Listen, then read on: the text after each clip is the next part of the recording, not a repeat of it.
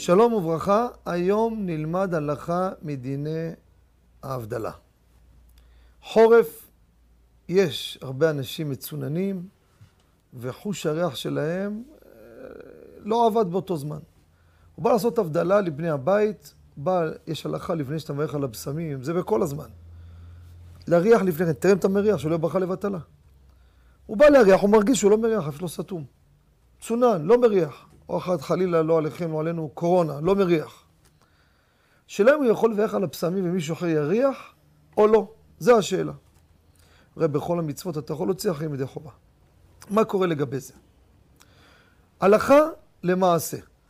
אם הוא מברך על הבשמים כדי להוציא את בניו הקטנים, או לא דווקא בניו, קטנים אחרים שלא יודעים, רשאי אפילו שלא מריח, וייתן להם יד להריח.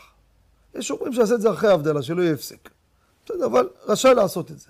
זאת אומרת, ייתן, ייתן לו מיד תריח. אתה, הוא מברך, שהוא מברך, הוא לא מריח. יפה.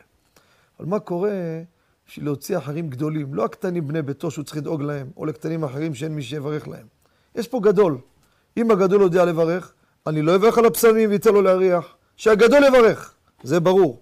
אבל מה קורה אם הגדול הזה לא יודע לברך? יש פה כמה זקנים, לא יודעים. ואתה רוצה להוציא אותם ידי חובה, אבל אתה לא מריח. האם יועיל? הלכה למעשה.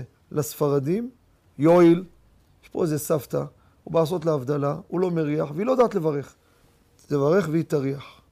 לאשכנזים, בשביל להוציא גדול שלא יודע לברך, אתה לא יכול לברך בשבילו כל עוד שאתה לא מריח את הבשמים.